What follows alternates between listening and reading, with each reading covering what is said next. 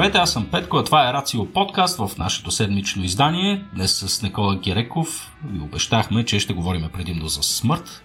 В края на предния епизод, който беше така, доста преповдигнат, изпълнен с позитивни новини, завършихме с това мрачно обещание. Ще го спазим ли днес, Никола? Ами, уви, ще се наложи да го спазим и то се смърт, която е свързана с а, интересни новини от животинското царство последно време.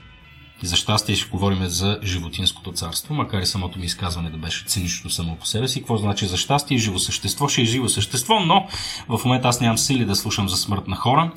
Така че, ако искаш директно да си поговорим за смърт на слонове, което е много по-приятно, но все пак е любопитно от гледна точка на това какво можем да научим за тяхното поведение и социален живот.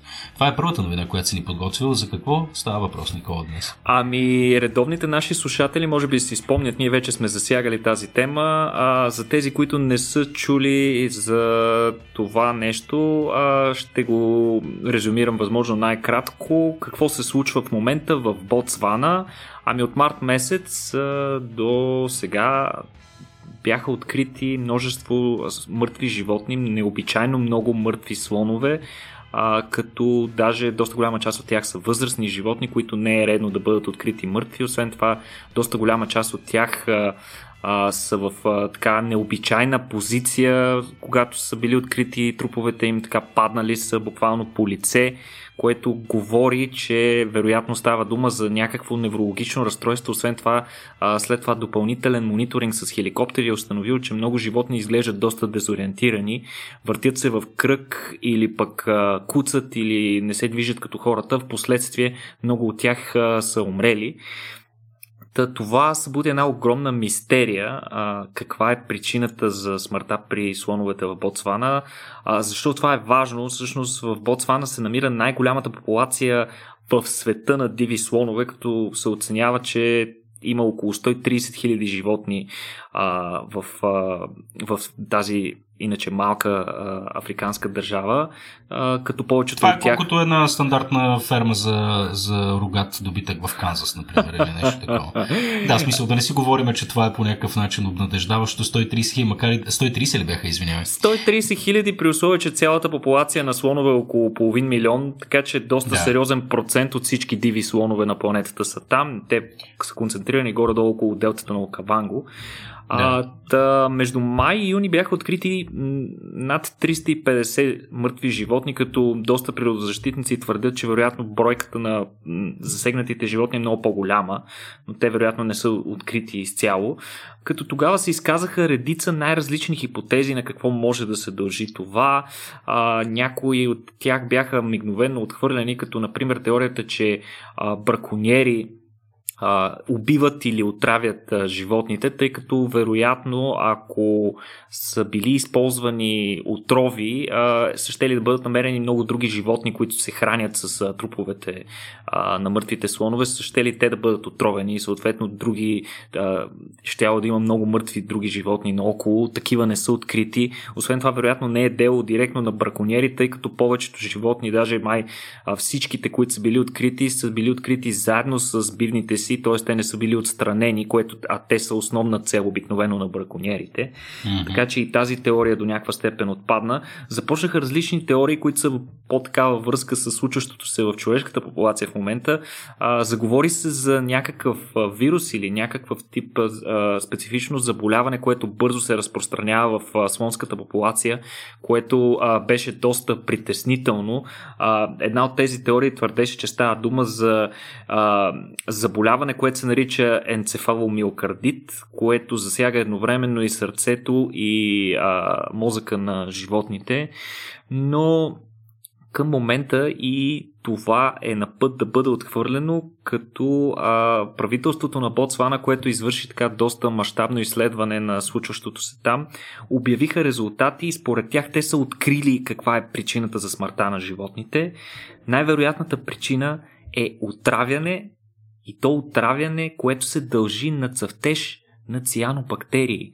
Цианобактериите, не знам кой от вас е бил а, на нашето събитие, което беше наскоро в а, Музейко, Музейко отрова, там а, с а, Там си говорехме точно за факта, че цианобактериите са едни от най-добрите производители на токсини в, на планетата. Те правят най-различни, изключително потентни а, вещества, а, с, изключително смъртоносни. Между другото, някои от тях са използвани дори от ЦРУ и от а, американското правителство като а, такива капсули, които тайните им агенти да използват в случай, че бъдат заловени или поради някаква друга причина да могат да се самоубият.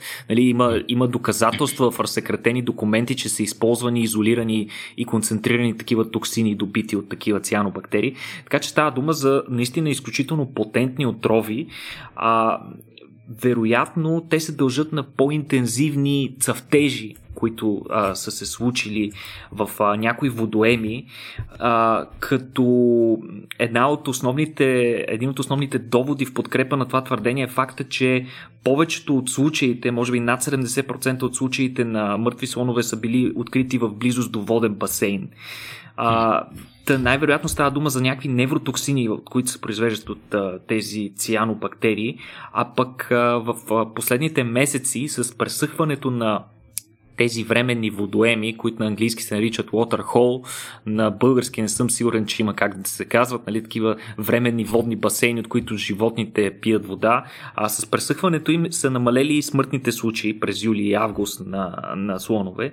А, не се знае обаче защо само слоновете са засегнати от това нещо, тъй като тези а, времени водни басейни доставят вода и на други животни, а пък не е открита прекомерна смъртност при други животни, поне не е установена такава. А, една от теориите по въпроса е, че просто слоновете са по-уязвими, защото те пият, като големи животни, пият и много повече вода. И тук, нали, от факта, че дозата прави отровата, колкото повече а, отровена вода изпиеш, нали, толкова повече токсин вкарваш в организма си и това съответно може да доведе до смъртта на животните, а пък факта, че те преминават в организма им и, и се преработват от различни токсини, от различни ензими и така нататък, означава, че пък труповете им може да не са отровни за маршоядите, което пък подкрепя факта, че мъртви маршояди не са открити. Освен това, Нещо друго интересно е навика на слоновете. Те по принцип, когато а, намерят такъв водоем, имат навика да пият от средата на водоема. Те навлизат навътре, тъй като са големи животни и могат без проблеми да влязат и в по-дълбоки води. Навлизат навътре и пият от а, средата на водоема, където концентрацията на такива цъфтежи е по-висока и съответно и концентрацията на токсини вероятно е по-висока, докато другите животни обикновено пият близо до брега. И а, сега не се знае, това все още не е категорични данни. Открити са следи от а, от а, такива токсини в, а, в а, такива водоеми и в а, мъртви животни, но това все още не е потвърдено от а, допълнителни независими данни от различни други лаборатории, така че не е напълно сигурно, но най-вероятно вече сме близко до разгадаването на тази загадка, макар че и някои учени предположиха, че случващото се при слоновете може да се дължи на една бактерия, пасторела се нарича, която пък е известна с причиняването на масови смърти сред растителноядни животни, като тя се развива в храносмилателния им тракт експлозивно и предизвиква такива много а, тежки отравения. Подобно нещо се случи а, през 2015 година в Казахстан, където а, подобна епидемия уби 200 000 антилопи сега, което представляваше може би около една трета от общата им популация, а, което беше скандално, нали, беше един от е, потрясаващ едно от потрясаващите събития, съответно за за, за последните години такова нещо не се помни да се е случвало.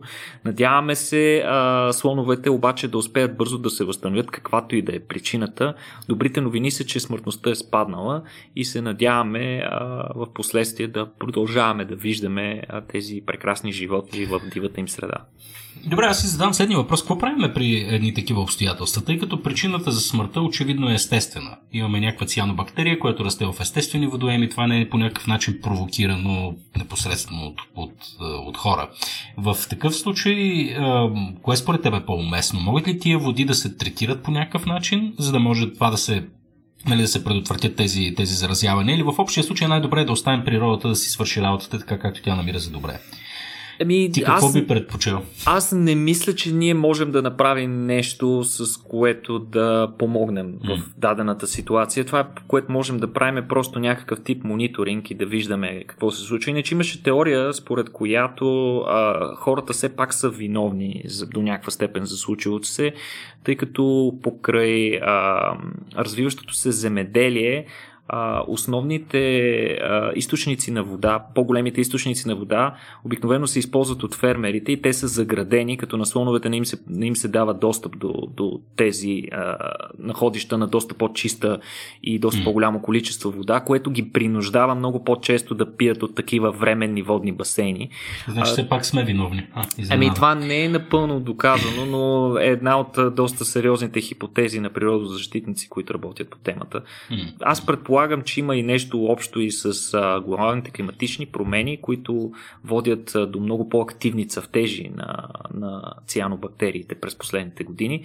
А, със сигурност живота ще се адаптира, нали, който не, не успее да се адаптира, еволюцията ще го отстрани, а, но при всички случаи трябва да се извърши по-задълбочен анализ, за да се види коя част от нашето поведение може да, да допринася за това явление да се случва. Тъжно. Тъжно. Изключително тъжно. Сега като говорим за големи гръбначни животни, е, втората новина е от е, подобно естество, като обаче нали, в, е, в този случай има, има някакво, някакво, не знам, проявление на воля или поне по начина по който аз разбирам новината, така както си ми е написал в нашата, в нашата чернова. Става въпрос за самоубийства на китове, нещо, което сме чували и виждали преди или, или така си мисля, поне аз имам някакви бекли спомени за, а, за подобно поведение, което се наблюдава при делфини, ако не се лъжа. При, при, а... при, при доста от морските бозайници имаме доста случаи mm-hmm. на подобни неща. Често се говори за това, включително го има и в документални филми и така нататък. А, от време на време обаче се случват доста неприятни явления, при които имаме масово а, такова събитие, при което огромно количество такива животни, на английски термин е beaching, просто защото а, животните излизат а, буквално на плажната ивица, където а, се задушават и умират под, а, теж, под собствената си тежест, която притиска белите им дробове и им пречи да дишат. Тъй като mm. те са много големи, е много трудно да бъдат спасявани, освен с техника, хора с собствената си сила трудно биха могли да се справят. В случая става дума за такова явление, което се случи съвсем наскоро в края на септември. Огромна трагедия в Тазмания, където стотици китове, конкретно от вида Pilot Whale или китове пилоти. може би над 380 животни са заседнали в плечините. А, с огромните усилия на доброволци и на бреговата охрана са били спасени може би около 70-80 животни, но при всички случаи трагедията е голяма. Над 300 животни са умрели. Както споменах, те тежат много. А, конкретният вид кит тежи около 1 тон и трудно може да бъде поместен без помощта на някаква допълнителна тежка техника. А, иначе, конкретно за тези китове, да кажем няколко думи, те са много по-близко родствени до делфини, отколкото до китове и по-скоро биват наричани. Те приличат повече на делфини, като ги гледам. Повече приличат на делфини като структура, точно така. По-скоро. А всъщност, чакай, чакай, да, чакай да определим тук каква е демаркационната линия. Каква е разликата между кит и, и, и делфин в случая? Тъй като ако, ако имаме китове, които по, по размери се приближават до делфините и обратното. Не е, само, не е само в размера, те еволюционно mm-hmm. се разделят на, на няколко групи. Мисля, че а, една от основните им разлики е броят на, броят на ноздри от горната част на където mm-hmm. дишат, нали, знаете, те от, от, от към гърба дишат. А, там, там реално се разполагат такива ноздри, а, които са специфични такива образования, които им позволяват да дишат. Mm-hmm. А, при делфините и, и родствениците на делфините имат само един една такава ноздра, докато при китовете мисля, че има чифт, т.е. е двойка, но има и доста други морфологични и генетични разлики между групите на китовете и делфините. Иначе а, те имат общ предшественик, а, най-вероятно а, някакво животно, което вторично, след като е било наземен вид, а, нали, представете си нещо с размер на куче, а, в древността в последствие вторично е, се е върнало във водата и е, се е адаптирало за живота там. Да, и сега се виждат подобни, подобни атавизми. Ако човек погледне ам, скелет на Синкит, нещо, което съм виждал в Природно-научния музей в Нью Йорк, си спомням, че беше изключително впечатляващо да го видиш. А, действително се виждат как перките са му де-факто така, кръчета. Точно така. Точно така. Да. Видоизменение и... и опашката всъщност.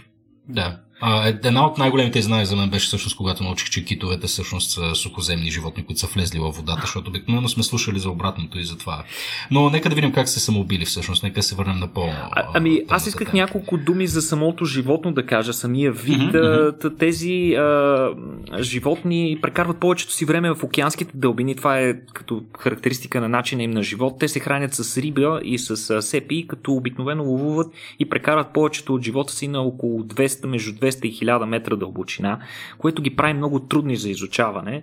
А, те се обикновено се движат на малки групи от по няколко десетки животни, но от време на време образуват по-големи групи от понад хиляда. най-често това обикновено е свързано с начина им на хранене или с експлозия на някакъв а, а, вид, с който те се хранят, за да може да си а, колаборират по-добре. Иначе те са изключително социални. А, всяка група си има водач, който се нарича пилот и той с помощта на ехолокация подава сигнали на другите индивиди в групата за това как точно трябва да се държат, какво участие имат в лова и на къде изобщо да се движат. То определено е водещия индивид.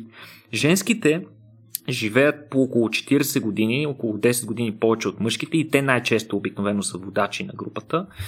А, иначе въпросното място а, става дума за, за един залив а, на остров Тасмания, който се нарича Маскари Харбър или нещо такова. А, той е известен с честите засядания на китове, което се дължи на, на особената топография на морското дъно на това място, тъй като там има много стръмно издигащ се бряг, който завършва в едно пясъчно дъно. А, тъй като животните, както казах, обитават а, дълбочини и, и, и си общуват с ехолокация, а, те, цялата им ехолокация е адаптирана за живот в дълбините. И когато те попаднат на плечини, това поне е основното твърдение на специалистите, които се занимават с това, те започват да се объркват и, и да се дезориентират. Нещо, което не е характерно за видовете, които обитават крайбрежието. Те не, не се объркват толкова често. Друг голям проблем е, както казах, социалната им структура. Тъй като обикновено, ако се случи, че пилота заседне, другите животни автоматично го последват и те засядат. Когато заседнат повече животни, те започват да подават сигнали за помощ. А други животни наблизо и включително и други групи а, от същия вид а, китове, а, те също а, идват на помощ, идват да се притекат на помощ. Тоест, тук в случая емпатията между животните им пречи, защото това води до засядане на още и на още животни. Боже, мили господи. И съответно, и, и съответно това е рецепта за абсолютна трагедия, което се е случило в края на септември тази година. А, иначе, а, нещо характерно е, че най-големите засядания на китове с най-голям брой заседнали животни са обикновено именно на този вид а, а, животни. На този вид морски бозайник, като най-голямото такова, най-големите до сега такива са се случили в Нова Зеландия а, през 1918 година, когато са заседнали 1000 животни и през 2017 година, когато са заседнали 600 животни. И в двата случая повечето животни са умрели.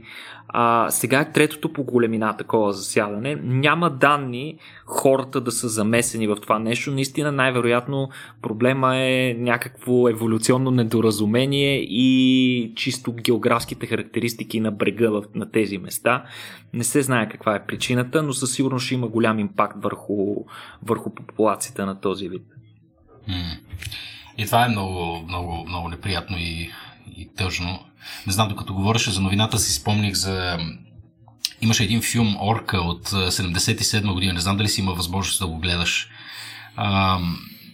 може би най-тъжното нещо, което съм гледал през живота си, като всъщност нали, каква, е, каква е фабулата, имаш е, семейство, орките живеят е, на групи, нали, като, като бозайници и също страдат за децата си, макар че тук не знам дали се впускам в някаква степен да антропоморфизирам, а, вероятно малко, но, но все пак, доколкото знам, естествено така научно доказан факт, че те са емоционално привързани към така, към, своите, към своето непосредствено семейство. Та филма е, се върти около историята на един китоловен кораб, който лавя женската и съответно изтегляйки я на борда, тя тогава ражда.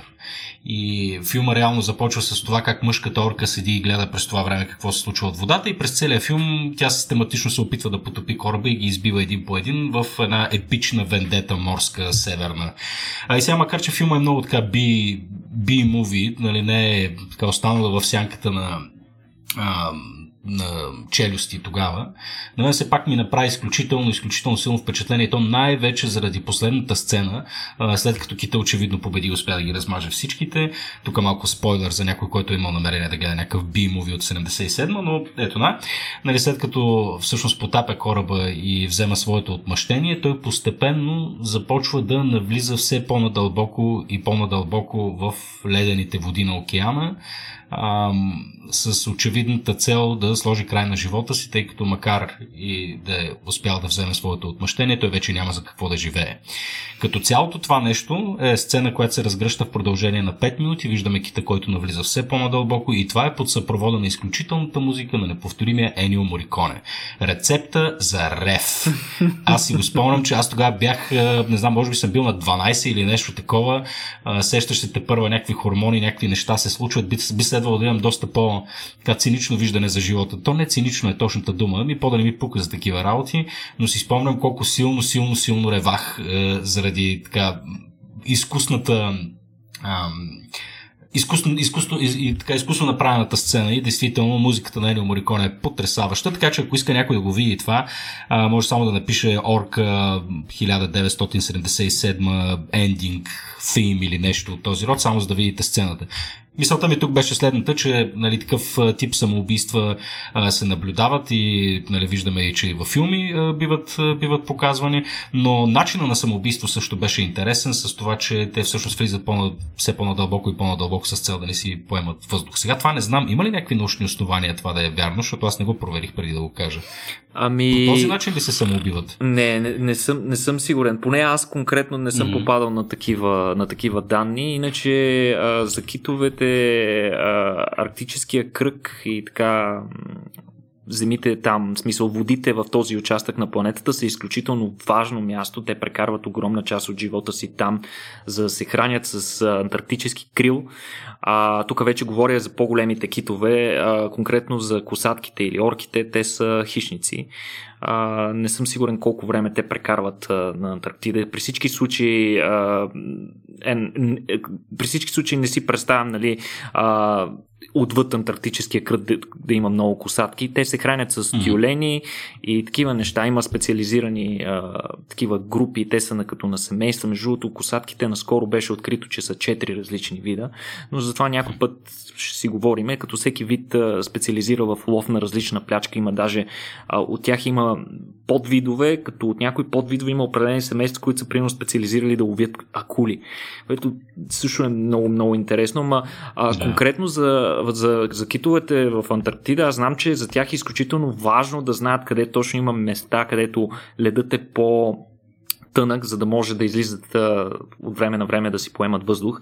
А. Така че, конкретно в случай, аз съм го гледал между от филма е много готин, а, доста е трагичен. А, а, има много... Радвам се, че си го гледал между другото, защото е относително фринч, не, не е нещо. Много е интересен и аз го гледах горе-долу на същата възраст и доста сериозно ми докосна. Филма беше готин, значително по-реалистичен от челюсти.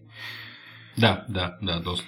Всъщност, сега като си говорим за, за, за дълбочини на колко, колко дълбоко се гмуркат китовете? Ми... Защото ти каза, те трябва да седят сравнително близко до повърхността, за да могат да си поемат въздух. Именно, а, зависи, зависи за кой кит става дума, но повечето китове са дълбоководни и те до голяма степен а, имат много адаптации за такива гмуркания, като например, нали, а, дори кашалота е такъв добър пример, те, sperm whale е на английски, той има едно специфично а, мазолесто тяло в а, главата си, а, което а, се състои от мазнина с специфичен, представете си като една огромна бала с мазнина в предната част на муцуната на животното, а, като тази мазнина е със специфичен, специфични състав и специфични свойства, така че тя променя своята твърдост според дълбочината, на която се гмурка и му помага на животното а, да, да си регулира дълбочината на гмуркане. Но нещо много интересно, искам да споделя с теб, Петко, беше установено наскоро, беше обявен, бяха обявени данните съвсем наскоро за най-дълбоко гмуркащия се кит. Сега всички сме, вече споменахме кашелотите, сините китове също се гмуркат на дълбоко, но не те са шампиони в това отношение. Шампионът по гмуркане е така наречения клюнест кит на кювие. А, сега, който иска, нека да си го това, провери. Е? това животинче а, може, той не е много едър кит, така среден по размер, но може да се гмурка на 3000 метра дълбочина. А, сега много трудно се работи с тези животни, защото пък те също като горните животни прекарват много време в дълбоките води, почти не излизат. Излизат само за да си поемат въздух и не седат почти отгоре като общо взето не повече от две минути прекарват на повърхността, което не просто е трудно нали, за да ги изследваш, ами дори когато бъдат маркирани с някакви а, датчици е много трудно а, няма достатъчно време тия датчици да прехвърлят данните, които са натрупали на сателити. И, и, mm. и затова това изискваше някакво технологично решение и ученици използвали най-новите възможни такива датчици с бърз пренос към сателити и са маркирали 23 животни в последните 5 години като са събрали данни за над 3600 гмуркания на тези животни, като тези гмуркалия те са доказали, че валират между 33 минути и 2 часа и 13 минути. Сега, а, и установили са при тези измервания и два брутални рекорда. Единият е 3 часово гмуркане, другият е почти 4, 3 часа и 42 минути, което е а, абсолютно а, безпредседентно дори в а, света на китовете. Иначе, например, а, другите големи китове обикновено се гмуркат а, за около а, средно, около 33 минути, след което в тях започва един много особен анаеробен метаболизъм, се нарича, тъй като поради недостига на кислород те започват да произвеждат, да натрупват в тъканите си млечна киселина.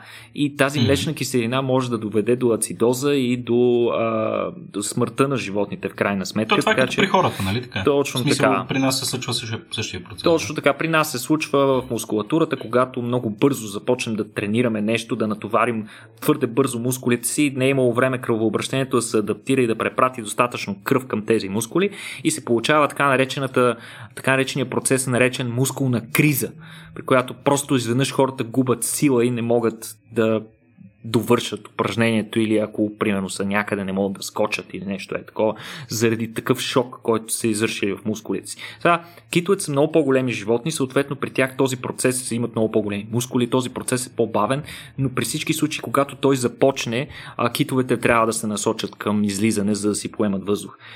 Обаче при тези животни явно нещо е по-различно. А, при тях те поради някаква причина могат 1 час и 20 минути, са установили учените, да се гмуркат без да започне такъв анаеробен метаболизъм. А след това видяхте до 4 часа могат да седят под водата, което е нали, изключително интересно. Учените се чуят как може това нещо да се случи, като има много теории, и, е, като те не са взаимно изключващи се, вероятно са припокриващи се. Едната е, че най-вероятно, докато се гмуркат, те забавят изключително много метаболизма си, което води до, до понижена консумация на кислород. Освен това, някои смятат, че имат и допълнителни протеини, които им помагат да, да, да поддържат едни изключително високи кислородни депа запасен, свързан кислород, който се освобождава в тъканите им само в случай на нужда, когато имат по-дълготрайни гмуркания. И, и другото, което би могло да им помогне, са ензими, пък, които много бързо разграждат млечната киселина им пречи да се натрупа в големи и такива летални количества. Значи това е много интересно животно. А, аз лично не бях чувал нищо за този кит, но ето, че неговите шампионски прояви около гмуркането привлякоха вниманието и така успях да споделя нещо интересно, надявам се и за нашите слушатели. Това животно е много, много интересно. И все пак Том Круз е далеч по-впечатляващ. Не знам дали си гледал една от последните сцени на една от... О, в коя е вече подред серия? Не знам. Мисията невъзможна 5 или 6. Но има една сцена, в която... Аз след 4 около... спрях да ги броя. О, не, аз съм, аз съм голям фен. Това е едно от моите guilty pleasures. Е, нали, една, една от моите мръсни тайни, освен че харесвам Адел. е това, че мисията невъзможно не ги пропускам никога. Присече, изпитвам лична, лична смисъл, откровенна неприязан към лицето на Том Круз.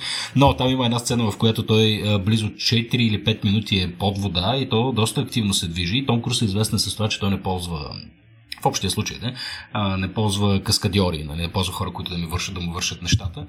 Та, той, доколкото разбрах, освен че е снимал сцената си сам, е успял да и така да се изтренира и да култивира способността си да задържа дъха си от продължение на 5 до 6 минути, използвайки небезизвестния Wim Hof метод. Сега аз тук не искам да навлизам в някакви дискусии по повод тия неща, защото те са ми малко бордерлайн, нали, булшит на моменти, но явно, явно има някаква истина в това нещо, че ние по някакъв начин можем да се тренираме да, да, да доближим на една, една колко? Една 500 от това, на което един кит е способен, но все пак впечатляващо за човешко същество. Нали, що се отнася до задържането на дъха. Да надявам се, че аз поделих някаква интересна информация, Никола. Не си само ти човека, който казва някакви... Ами, аз междувременно проверявам и, и съм чувал за, за, за човека с най-дълбокото гмуркане, с най-дългото mm-hmm. гмуркане. Аз не си спомням той колко мисля, че е на, на, на, на няколко стотин метра, на 200, на 200 метра и кусор, но той също можеше да се задържи дъха за чудовищно дълго време. Сега аз в момента не мога да проверя точно колко, но съм чувал, че нали, него са му казвали човекът делфин или човека кит или нещо такова, точно поради mm-hmm. факта, че има явно някаква специфична особеност на, на, на тялото си, на своята генетика, която му позволява да си задържи дъха в продължение на много повече от 5 минути.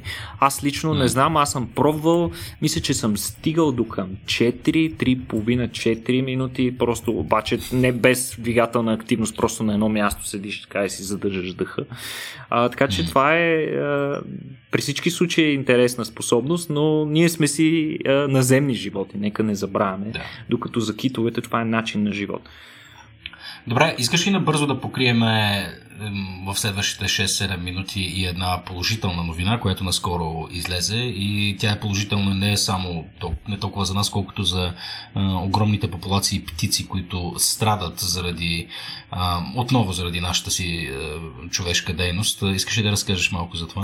Да, а, искам да разкажа за нещо много интересно, свързано с а, едно изключително случайно откритие, а, което учени са направили, но то може да има огромен импакт върху а, цялостната, а, да го наречем, енергетика на, на планетата ни, тъй като последно време а, вятърните електроцентрали станаха изключително популярни. Само за 2019 година са въведени в експлоатация мощности в размер на 60 гигавата а, вятърни електроцентрали, като първенец в това отношение е Китай, който за миналата година само в Китай са въведени 24 от а, тези 60 гигавата, като те са и първенец в света. В момента а, при, в цялата държава има 230 гигавата такива а, вятърни мощности. Сега, те са последните години новите технологии позволиха цената на добитото електричество от тях да падне под нивото на цената от електричеството добито от фусилни горива. А от друга страна, изследвания, социологически изследвания и проучвания показват, че хората, които живеят близо до тях, се чувстват най-добре. В смисъл, в сравнение с всякакъв друг вид енергоисточници, нали, въглишни електроцентрали и така нататък. Така че хората ги харесват и на външен вид, и имат им повече и доверие. Но големия проблем е, че тези перки, които се използват при тези вятърни електроцентрали, често убиват птици и прилепи тъй като те обикновено се разполагат на места, където а, има доста добри въздушни течения, така наречените терми. А, големия проблем е, че животните също ги ползват тези терми, за да си спестяват енергия при, а, при летене. И, тъй, и там се получава конфликт, като животните съответно навлизат в тези терми и попадат в близост до перката.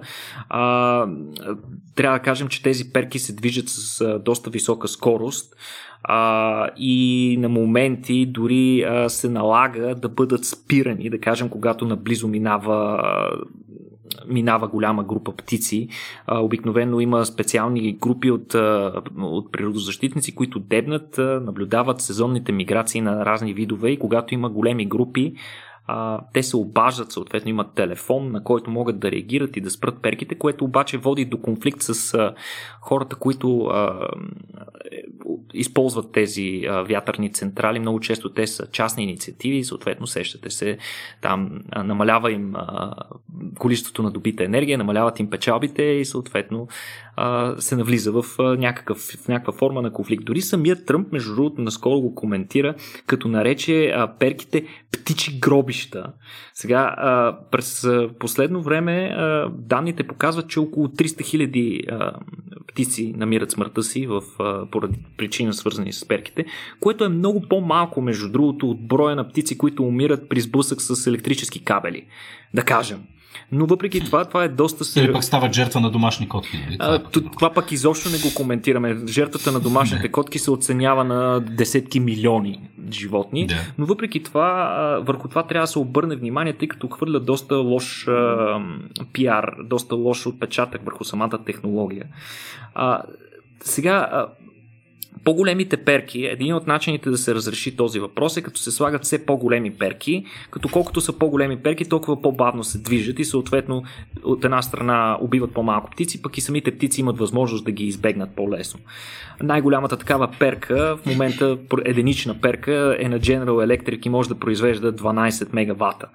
А, сега обаче проблема при птиците е, че те докато летят повечето от тях не виждат препятствия добре. В смисъл, те са свикнали, че въздухът е свободно пространство, в което обикновено като летиш няма чак толкова много препятствия. И самото, самото зрение при повечето от тях не е адаптирано към това да, да виждат такива препятствия. Нали, с изключение на хищните птици, за които това пък е много важно. Те ловуват по този начин.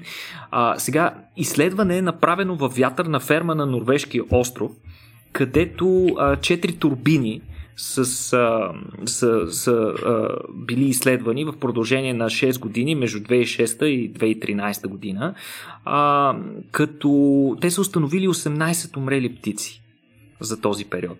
След което хората са боядисали една от перките. Нали, в повечето случаи, вие всички сме виждали а, вятърни електроцентрали или, или такива а, вятърни паркове. А, перките обикновено са бели. А, сега това, което са направили учените, е, че са боядисали изцяло едната перка черна. И са сравнили резултатите, като са установили за 3 години само 6 мъртви животни, като контролните групи перки, които не са били боядисани, за този период са имали горе-долу пак около 18 животни. Това означава, че при тяхната перка се е наблюдава 72% намаление на смъртните случаи. Може би контраста между перките и при въртенето им води до това, че все пак животните им обръщат внимание достатъчно рано, че да могат да избегнат сблъсъка с съответната перка. Сега, това е чудовищно ефтин, ефтино решение на този иначе тривиален проблем. До сега не се е знаело, нали, че това нещо наистина може да има импакт, но ако това нещо наистина има импакт, то това означава, че ние много лесно можем да предотвратим голяма част от смъртните случаи при, при, при птици, свързани с вятърните а, перки. Съответно, този начин за добив на енергия може да бъде а, разширен допълнително, без това да има съществен импакт върху, върху околната среда. Сега трябва да се направят допълнително изследвания на много други места, а, тъй като конкретно говориме само на едно място в, на, Норвежки остров и така нататък, но пък тези изследвания ще бъдат много лесни. Те не изискват кой знае колко сериозна инвестиция, както казах. Просто едната перка трябва да се боеди с друг цвят. А, така че очакваме а, разширяване на това изследване, за да видим дали този тип интервенция наистина би бил успешен. Хм. Както винаги, елементарни, елементарни решения често пъти се намират за доста сериозни, сериозни проблеми. Готино. Надяваме се да, подейства, да. Да, отново ние с теб доста често си говорихме, че е, си, така си говорим, че винаги а, не че винаги, но доста често се откоряват подобни решения, дали ние по някакъв начин случайно ги откриваме или те са продукт на някакво систематично търсене за решаване на проблем. А, да, откриваме доста начини да се справяме с доста неща. Проблема тук е вече да ги приложим on scale. Нали, и, и, другото, да и другото е, Петко, те са прости вече като бъдат открити веднъж. В смисъл, при да бъдат открити тя ги няма. смисъл, да, естествено, някой все пак трябва да обърне внимание, че някои сложни проблеми имат и по-прости решения. Разбира се. Разбира се, разбира се. Което е напомнене и на всички наши зрители за а, кое е правило да напомним в философията. Това бръснача на окам ли се води? Или така, така, така мисля, нали, че обикновено най-простото решение е най-вярно, макар и живота ми да не показва това да е съвсем така, но чисто като логически инструмент, мисля, че е полезно. Mm-hmm. Да не осложняваме твърде много нещата, нали така. Супер, Никола. Добре, за следващия епизод ще ни подготвиш, предполагам, неща, които са свързани с живота. Предлагам да се движиме така, както се движи живота по синусоида. Нали, нагоре, надолу, нагоре, надолу. и, да, и да опитаме следващия път да съберем някакви малко по-положителни неща. Какво ще кажеш? Непременно, ще се постарая. Да, да, да. Иначе аз харесвам а, така, редките, редките прояви на така, на, на мракобесие, които ти, които ти имаш време на време. така, че, така че страхотно. Поговорихме си за много мъртви бозайници днес. Надявам се да се харесало на зрителите, на зрителите, на нашите слушатели. Благодаря ти много, Никола. И аз ти благодаря, Петко, и до скоро на нашите слушатели. До скоро, ако искате да подкрепите този подкаст, може да го направите на patreon.com, наклона на черта RACIO.BG. Благодаря ви, че бяхте с нас и до следващия път. Чао!